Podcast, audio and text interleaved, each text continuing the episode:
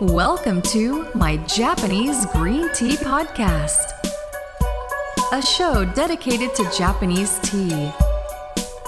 Hosted by tea blogger Ricardo Caicedo.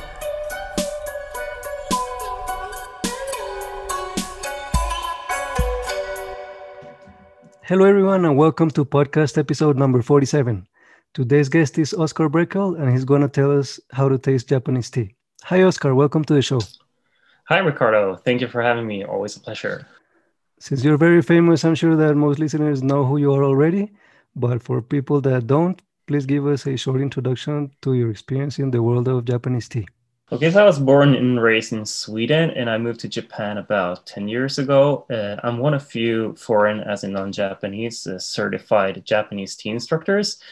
And uh, usually, when, whenever there's not a pandemic going on, I would be traveling around, of course, um, in Japan, but also overseas, mainly to the US and to some European countries, doing tea classes and introducing Japanese tea to foreigners. And I'm also doing a lot of events actually here in Japan. Uh, so basically I'm kind of um, known for making the Japanese rediscover the beauty or the attraction of Japanese tea. And I also write about Japanese tea and upload pictures of tea plantations that I visit on Instagram, for example. So I do some social media as well. And I've written a few books on the topics. Uh, one of them is in English, or it's actually bilingual, so it can be read both in English and Japanese. And I've got a tea brand on my own that has gone through a rebirth or renewal recently. I think that pretty much summarizes it. That that would be the short version, I suppose. What's the address of your store? Uh, so uh, you can find it if you search for Senchaism. The easiest way to find it, I guess, if you search for Senchaism on, for example, Instagram, it's a new account. But my store is using the old name of my brand, uh, so this is my surname. So you can find it on Shopify uh, brekell.shopify.com, I think. But you can also type senchaism.com and then you can there is a link there that would lead you to my uh, online store. That'll probably be the easiest way to find me i guess. Okay i'll add a link in in this post. All right great. Thank you. Please tell us how the professional way of tea tasting is done in japan. Oh yes. I think this might be a little bit confusing for a lot of people. I think especially people who haven't travel like frequently or many times to Japan. And especially if you haven't met with tea professionals in Japan, uh, you might consider it or find it a little bit confusing. And you might not be very familiar with what you're actually doing when you're doing tea evaluation. I think maybe some people imagine that it's a lot about detecting characteristics in tea. And especially if you're looking, looking at like foreign tea blogs, I can only read in Japanese, English, and, and Swedish. So I don't know about French bloggers or, uh, for example, Spanish speakers. But my impression is that, for example, when people write about Japanese tea in the West, they would take a sip on a given tea and try to, as elaborately as possible describe the taste and the flavor.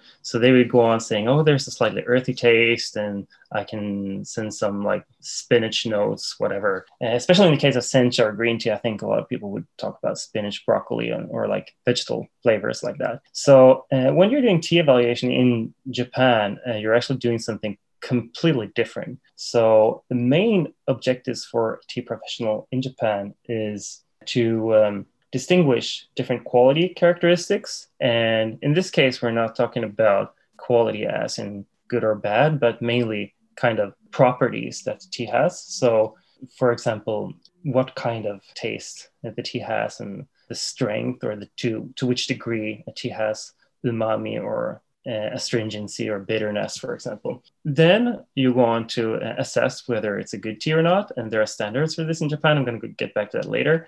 And then, of course, you, and this is maybe one of the most important parts, uh, you try to detect any flaws or defects uh, caused by, for example, failure during processing or during cultivation.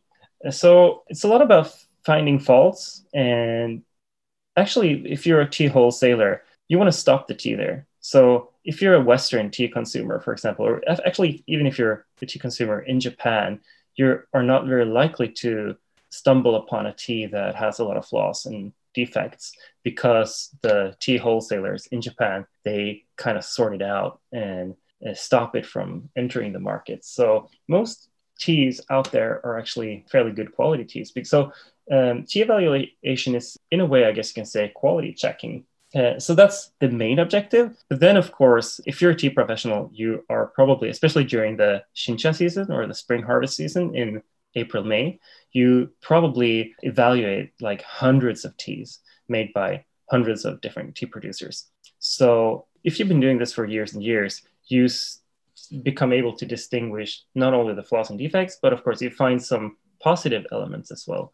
And now we have the characteristics of, for example, the tea cultivar or any peculiar or particular way of making tea or processing tea uh, in a certain region, for example, you'll be able to uh, become to detect um, you become able to detect those kind of things as well. So there there are positive elements as well. But I think anyone who's been to Japan is probably familiar with the fact that the Japanese tend to kind of treat any pupil sort of as a bonsai. It should be grown beautifully, not necessarily big. It shouldn't necessarily stand out, but it has to be, you know, pruned uh, so that it grows in a correct way. And I think tea is the same. Basically, you we're gonna get back to later, but when you do tea evaluation, you start with 100 points, and for any flaws and defects, you subtract uh, one point or a few points, and then the winner is the tea that uh, ends up with the most points. So you start with a maximum amount of points. So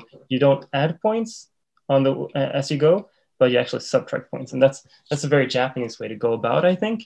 But however, like I said, or like I mentioned, there are positive elements here as well. And especially now because the tea uh, market is changing a lot and consumers and or tea drinkers are kind of demanding different kinds of teas with different kinds of flavors. So I think tea wholesalers and tea professionals are increasingly looking at the positive elements as well, like, for example, the cultivar flavor or any flavor that is distinct uh, or special to one certain tea growing area. But anyway, if we move on to how you actually do tea evaluation, uh, first of all, you usually divide tea evaluation in Japan into two different ways of evaluating tea. And I think this is probably the same overseas or in the case of black tea or oolong tea. I'm not too familiar with the, how they actually do it, but I think they would probably um, subdivide evaluation in the same way. There is sensory evaluation. So basically, you use your senses, your eyes, your taste buds, uh, your nose, etc. And then there is scientific evaluation.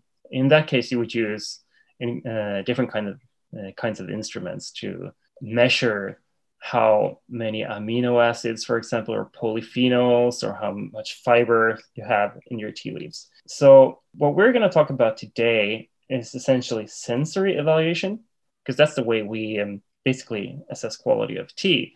For example, you can of course get a lot of hints by analyzing the different substances or components or compounds in tea uh, in a scientific way, of course. Uh, for example, if there are a lot of amino acids or high amino acid content, that probably hints that or probably means that you have a lot of umami. But we haven't progressed that much yet. So we're not like in the Blade Runner era or anything like that. It's not like robots or uh, machines can distinguish the total experience of uh, sipping on a cup of tea. So uh, we still need tea professionals who can get the whole picture. So uh, let's stick to sensory evaluation today and what it is all about.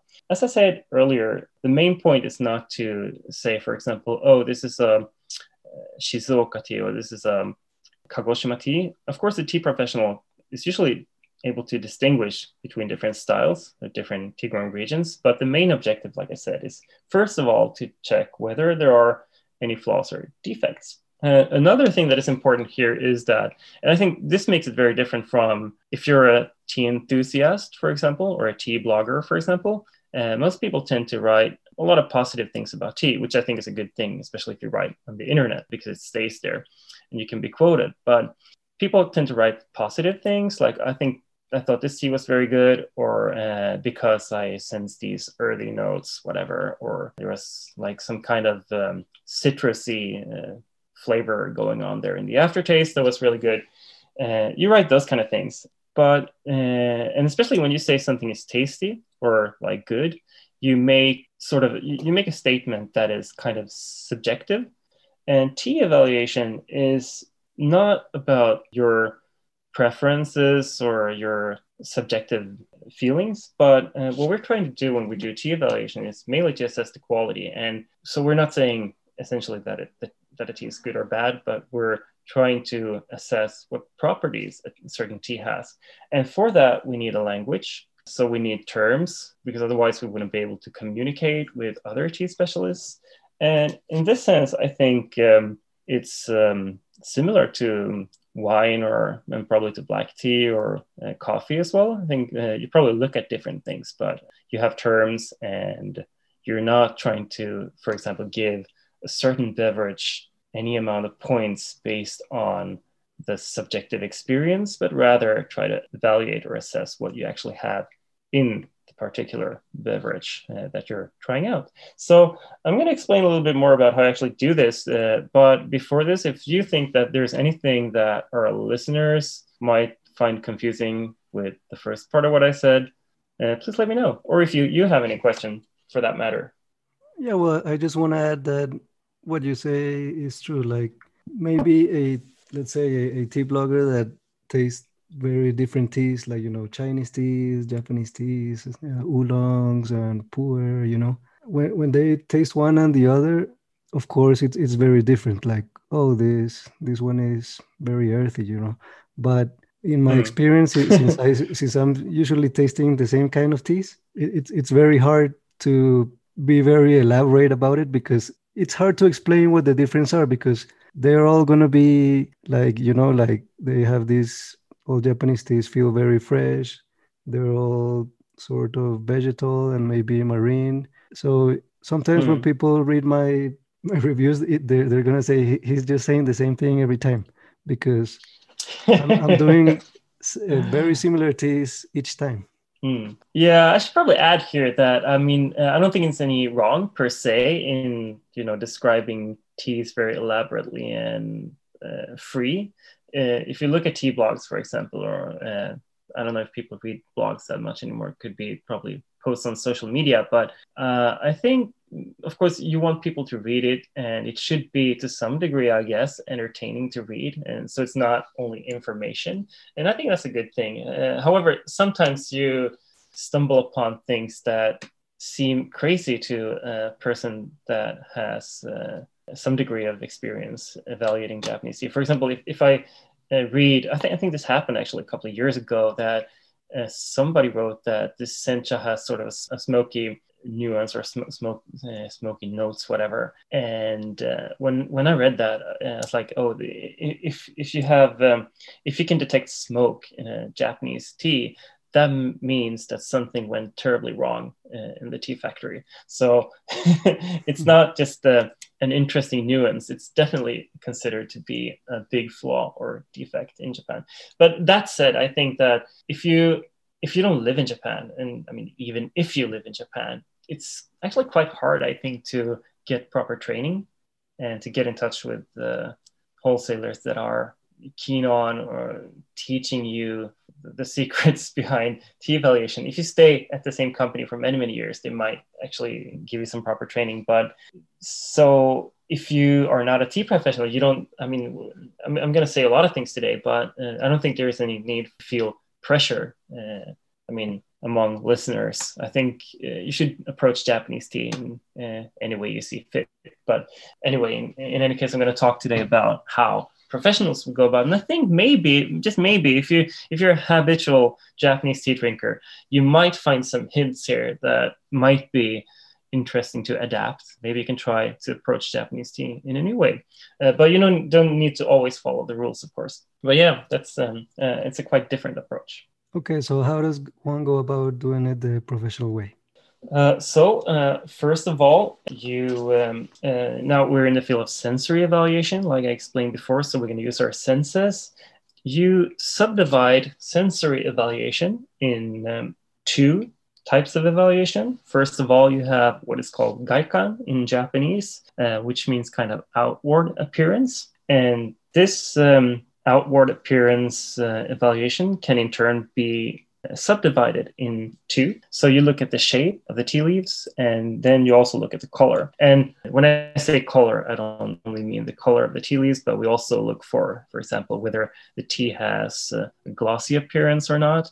And in the case of shape, if we go back to that, it's not only the shape of a certain tea leaves, but of course it's the, the size and also whether the tea has um, is kind of uniform in size and shape or whether it's kind of spread out for example if you have big leaves uh, a lot of big leaves and then you have a lot of small leaves that's basically considered a flaw so the tea, the shape and the size of the tea should be as uniform as possible. And then when you look at the color, you look at not only the color, but also the uh, gloss. So that's the outward appearance. And then you have something called naishitsu, which means kind of inner quality, or that's how it would be translated, I guess. But it's um, what can in turn be subdivided into three categories. So you have the liquor, and then you have the aroma, or smell of the tea, and then you have the taste. So the first part, the liquor, uh, not as in booze, but uh, the uh, liquor as in the brewed tea, you look at the color of the um, and the appearance of the liquor. So some people might get confused here and think that maybe this belongs to the first category, the outward appearance, but uh, it's part of the in, inner quality section uh, in Japanese tea evaluation. So you first you look at the color. For example, if uh, the tea uh, that you brewed has sort of a reddish appearance, that's considered a bad thing. That could mean a lot of things, but usually it means that the tea wasn't steamed properly or that there it was maybe steamed uneven. So some some of the people still have their oxidation enzymes uh, active when they go through the rolling and the kneading process, and then it becomes a dry tea. And what happens is that the tea will oxidize slightly. And as I believe that probably most of your listeners are familiar with, Japanese uh, steamed green tea is, um, well, it's green tea, so the oxidation enzymes are deactivated. There's no oxidation going on, uh, as opposed to, for example, black tea and oolong tea. So any oxidation is considered to be a big flaw. So that, that is something that you look for. And then it's the aroma and the smell. Like I said earlier, if there is any burnt flavor or aroma or like any smoke or something like that, usually the tea sample is uh, rejected right away or uh, lose a lot of point. It's considered to be a big flaw. Uh, on the other hand, if it has a fresh taste, uh, I usually describe Japanese, uh, the taste of Japanese tea, especially uh, popular cultivars like Yabukita, kind of smells like, or it has a forest-like uh, aroma. If it has a fresh forest-like aroma, that's a plus. Then uh, finally, you taste the tea. So this is what you actually do last. So maybe this seems counterintuitive to a person who's not familiar with tea evaluation in Japan. They would probably just brew the tea and taste it and start making notes. But this is actually the last thing you do uh, in Japan. So first, you have the uh, two stages where you do where you check the outward appearance first, the shape and size of the tea leaves, and then the color and the gloss and so on. Uh, third stage is um, for the inner quality, the liquor. You check the liquor, the color of the liquor, and then you go on to the aroma and smell. And then finally, you taste the tea. Oh, and I should say, say this uh, the way you um, assess the aroma of Japanese tea is that you you actually have tea leaves. Um, in the case of uh, unrefined tea or aracha, you have three grams of uh, tea leaves. Uh, you put that in a white small porcelain uh, uh, bowl, and then you pour uh, pour boiling hot water on top or into the bowl. And um, obviously, this is really hot. So the way you pick up the tea leaves is that you use I think it's called a net spoon in English, probably. it's what you use when you um, try to get tofu, for example, out of a, a nabe or a hot pot in, in Japan. Uh, but there's an it's a net spoon, so you don't get any liquor, but you only get the tea leaves, and then you smell the tea leaves. That's how we do. That's how we check the aroma and the smell. And finally, then after that stage, you taste the tea. Here, you would just use um, a normal tablespoon uh, to uh, take a few sips of the tea. So one big difference is in the professional way, you would use boiling water, even if the consumer isn't going to use boiling water. Yes, I think that's um, one of the most important points here. Uh, you use boiling hot water, and you do that for a lot of reasons. Well, first of all, uh, remember that we're not trying to find out whether the tea is tasty or not. We're not trying to make a subjective judgment on the tea. We're mainly trying to assess the quality of the tea or trying to uh, distinguish uh, which kind of what, what, kind of properties the tea has. So uh, the easiest way to do that is actually to pour boiling hot water, especially when it comes to flaws and defects, because if you use hot boiling water, you can more easily detect uh, excess, well, bitterness, for example, astringency, and also all the aromas come uh, they come out a lot more uh, easily when you use boiling hot water. So uh, that's part of the logic. And actually one more thing is and this might be maybe well perhaps my recommendation for people who want to try maybe even if they don't do it in a professional way but if you want to compare teas the key to compare teas is to um,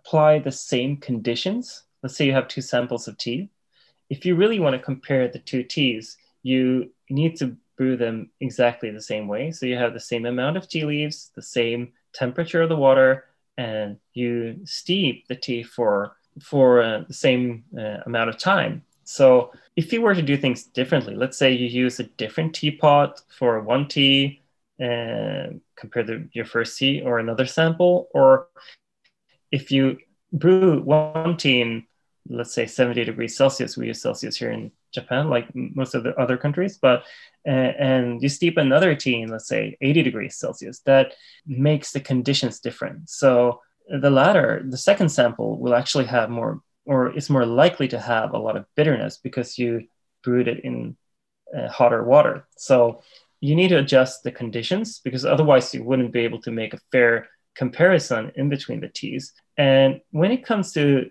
the usage of teapots, for example, and especially if you use a yuzamashi, the hot water coolers that we use in Japan when we brew tea or steep tea in the standard way, you will inevitably end up with a change in um, or a slight difference in conditions. So that's actually one of the reasons for using hot water, not only to detect the flaws and uh, because you get a lot of bitterness uh, and astringency out, uh, and also you get any any bad smell or any like aroma that is not supposed to be there. That's of course easier if you use boiling hot water, but that's not the only reason. One of the reasons is that using boiling hot water is almost, I would say, the only way to adjust the conditions so you get exactly the same uh, or you try the teas under exactly the same conditions. So that's the point. So if, if you want to apply something similar uh, at home, and let's say you're not a tea professional, but you want to maybe compare different teas, even if you do this with a teapot, try to adjust the conditions so that you have a similar a condition as possible whenever you try different teas, so that you don't end up brewing one tea in colder water or hotter water than the other. But try to adjust your way of trying out the different teas or the different samples so that you actually try them out in the same way. That's, I think, the most important lesson to learn about tea evaluation. I see. And what, what would you say to people who are, you, you know, they, they want to know how a, a tea tastes like as, as they would drink it, you uh, like with the lower temperature water? Is it easy to tell the difference that way, or, or you would suggest starting out with boiling water? Oh, I guess I've, I've been in the tea industry now for a couple of years, and uh, I would always start with the. I, I wouldn't start with boiling water. I would start, you know, looking at the tea leaves, like I explained earlier. You start with the because that that gives away uh, a lot of hints. For example, if you have a lot of tea dust, for example, the tea is likely to be bitter, for example, and if you have um, a lot of large leaves, the leaves are pro- uh, are very likely to contain a lot of fiber, which means that it's probably not a very umami rich tea. It's probably more like uh, a weak tea, which will probably result uh, in um, which will probably result in um, tea with quite pale color, for example. So actually, if you look just by looking at the leaves, you can get a lot of information. But uh, then again, yeah, if you if you don't have experience, I think it's just going to be confusing. If you usually what you do is you use uh, quite small uh, white porcelain boil uh, bowl that and the reason that it's white is that you can you know see the tea leaves unfold and you, can easily spot any changes in color uh, of the liquor but i think it's probably very confusing for a beginner or for someone that you don't need to be a beginner when it comes to japanese tea uh, but maybe if you if you're a person who uh, doesn't have any professional experience in the field. I think it, you can do perfectly fine with uh, comparing by brewing in teapots, but I would recommend to, as I said earlier, to um, adjust the conditions. So brew the different teas or the different samples, especially if they're the same kind of tea. Uh, if you're comparing Gyokuro and Sencha, obviously you can you can and should uh, brew it in a different way. But uh, if you're comparing two different senchas or uh, two different uh, fukamushi or long steam sencha, you as long as you're in the same genre, as long as you have a couple of samples that are in the same that belong to the same genre, you should try to adjust the conditions so you brew it as um, similarly as possible. That's, uh, I guess, my my advice to anyone who want to try this out and compare different teas. And what what makes one become better at at comparing teas? Just the practice. I think so. Just practice and experience, really. Uh, like I said, if you whenever you do it the first time, it's very confusing, and uh, especially if you don't know what you're looking for. I I've been very lucky, I guess, because um, I had the opportunity to uh, spend a year at the, the tea research center in Shizuoka as uh, as a trainee, and what you're doing there basically is you try different teas all the time uh, made from different cultivars and you would adjust the processing method as well. So you start learning what why the tea uh, tastes uh, different. And i think yeah it's basically just experience and to say a few positive things here like uh, i think one thing that strikes a beginner or someone who enters the field is that there are a lot of negative terms so tea evaluation in japan uh, when it started out in in the Meiji era. So it's about uh, which started in 1868. Uh, Japan was exporting a lot of teas, mainly to the U.S. and to Canada at the time, and the whole tea evaluation thing kind of evolved as a way of making the tea better or even out the quality as well, because there was there was a real uh, really huge difference in quality between different tea producers and different regions, and they needed to standardize it more and to get rid of all the flaws and also to make sure that there weren't any additives in tea and so on. So that's kind of how it pro- uh, progressed. And perhaps that's why we do have this um, huge set of negative terms. You're trying to find flaws and defects to make sure that the tea is safe, first and foremost, safe for drinking, and also that it's uh, the quality will not deteriorate over time. So that it's a proper uh, or that it's properly made, so it will serve as a good product. So that was kind of the main objective. But from my experience, after having done this for a couple of years, and also when I talk to tea wholesalers or people in the industry, uh, I think that they actually discover a lot of um, interesting things as well. For example, you pour, you always pour boiling hot water, so it's of course quite bitter and uh, quite astringent as well. So we're not trying to make a good cup of tea whenever we do tea evaluation. But interestingly, I think that really, really good teas actually taste quite good, even if they're overly bitter. So uh, you can make those kind of discoveries. And also, when you do cultivars, that's um, that's extremely fun. Actually, I have to say, I have one of my best experiences or uh, best memories from tea evaluation is um, I think it was three years ago, maybe or maybe four years ago. Uh, I was in Shizuoka at this tea wholesaler in the evaluation room. And what we did was, um, it's one of my favorite cultivars. And I,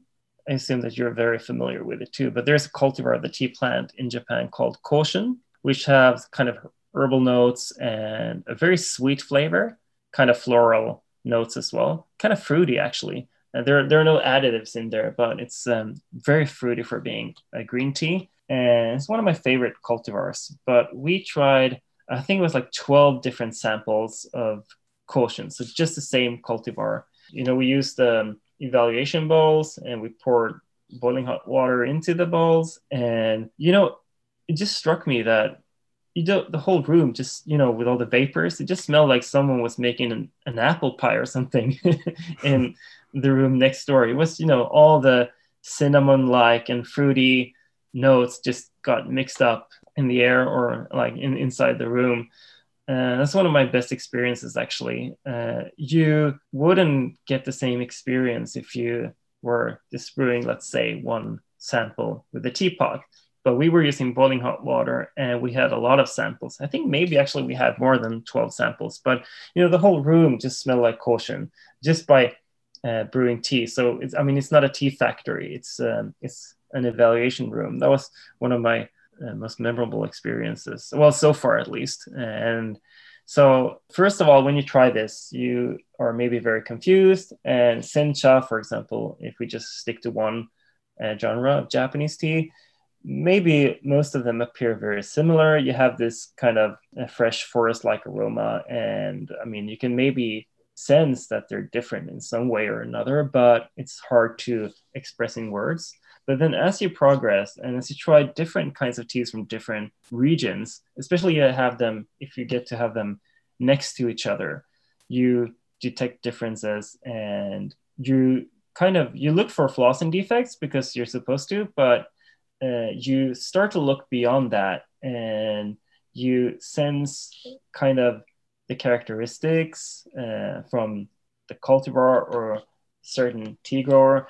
And then you know it's just things are starting to go on starting to go on inside your mind. It's like oh yeah this particular tea has an interesting cinnamon like aftertaste. So i should probably brew it in this way maybe or i should probably use quite hot water less tea leaves. You start to fantasize uh, or imagine how you can actually brew this tea. So tea evaluation is quality checking but even professionals look beyond that try to think about what to do on the next stage, which is actually brewing tea. So any tea professional would start with a quality check or tea evaluation and do it in a professional way, but you would always brew the tea in a teapot afterwards. That's kind of your second opinion or like your way of returning to reality because there is a subjective element in tea and tea is something that we brew. So the quality evaluation can only tell you so much. Okay, very well.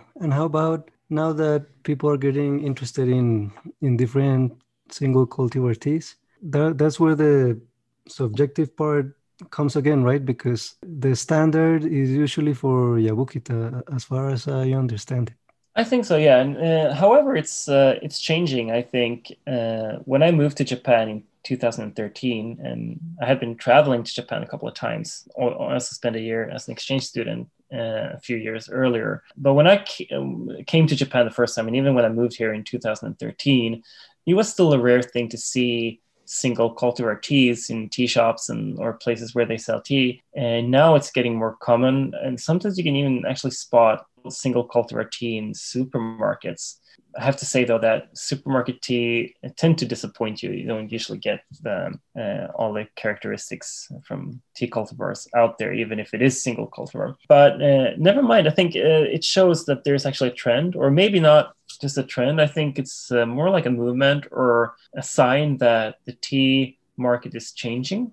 Uh, I think especially new tea drinkers, as in young Japanese people, they are used to having different kinds of fruit, different kinds of tea, coffee, whatever. And when they get into Japanese tea, if they do, they would like to try different regions first, maybe. So you try, like, for example, Uji and then Shizuoka, and then sub regions of Shizuoka, like Kawane and Honyama, and so on. And as you progress, you start thinking, like, oh, aren't there like cultivars? Like, because eh, you find the same phenomenon in, well, I guess wine, coffee, any other beverages, uh, and food, of course, and well, vegetables, fruit for that matter. So I think it's a natural way of approaching tea for for the younger generation. And when I say younger generation, I guess uh, anyone who's roughly below 40, 45 or something.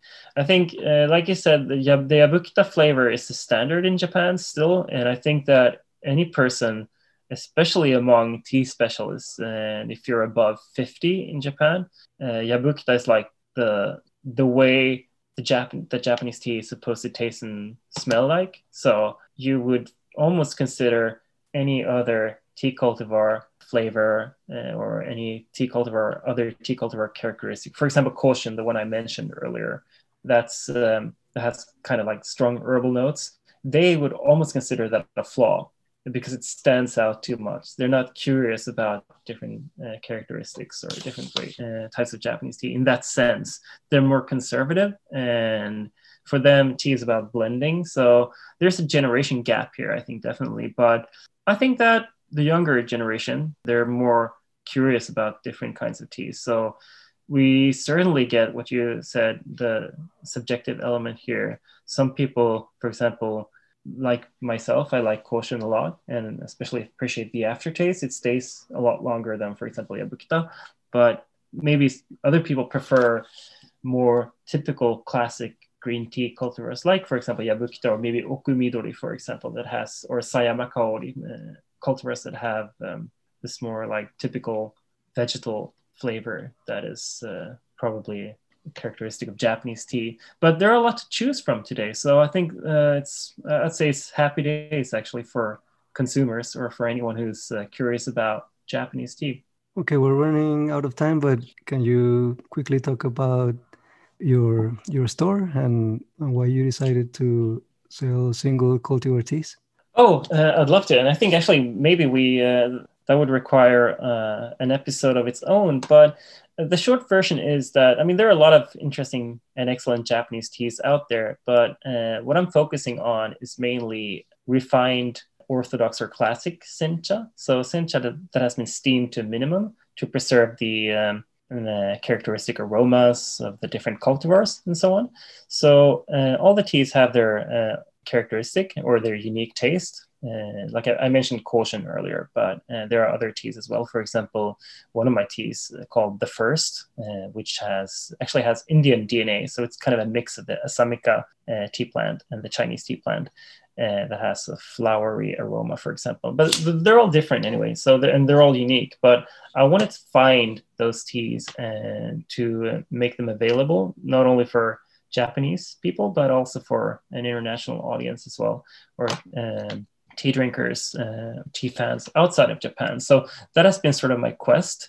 Uh, most of the teas I have are only produced um, in uh, small quantities, so it could be like 40 kilos or so per year and they're all refined. And I think uh, you probably made, uh, you must have made an episode about tea refining at some point, I guess, or you might have talked about it, the difference between aracha and uh, or unrefined tea and refined tea. If you haven't, then we should definitely do that. but anyway, all my teas are refined uh, teas, so they're not aracha. Uh, aracha tends, uh, they tend to have kind of a raw flavor, so you don't really get all the characteristics from the uh, the cultivar out. Plus, it's not good for storing over a long period. Uh, so it's refined tea and single cultivar and essentially single estate. Uh, only one of my teas are a single origin, so that it's an area. But uh, all the other, uh, I have 12 teas so far in my uh, lineup, and um, 11 of them are single estate, single cultivar teas. So that's what I'm focusing on. Okay, Oscar. So thank you very much for sharing your knowledge with us.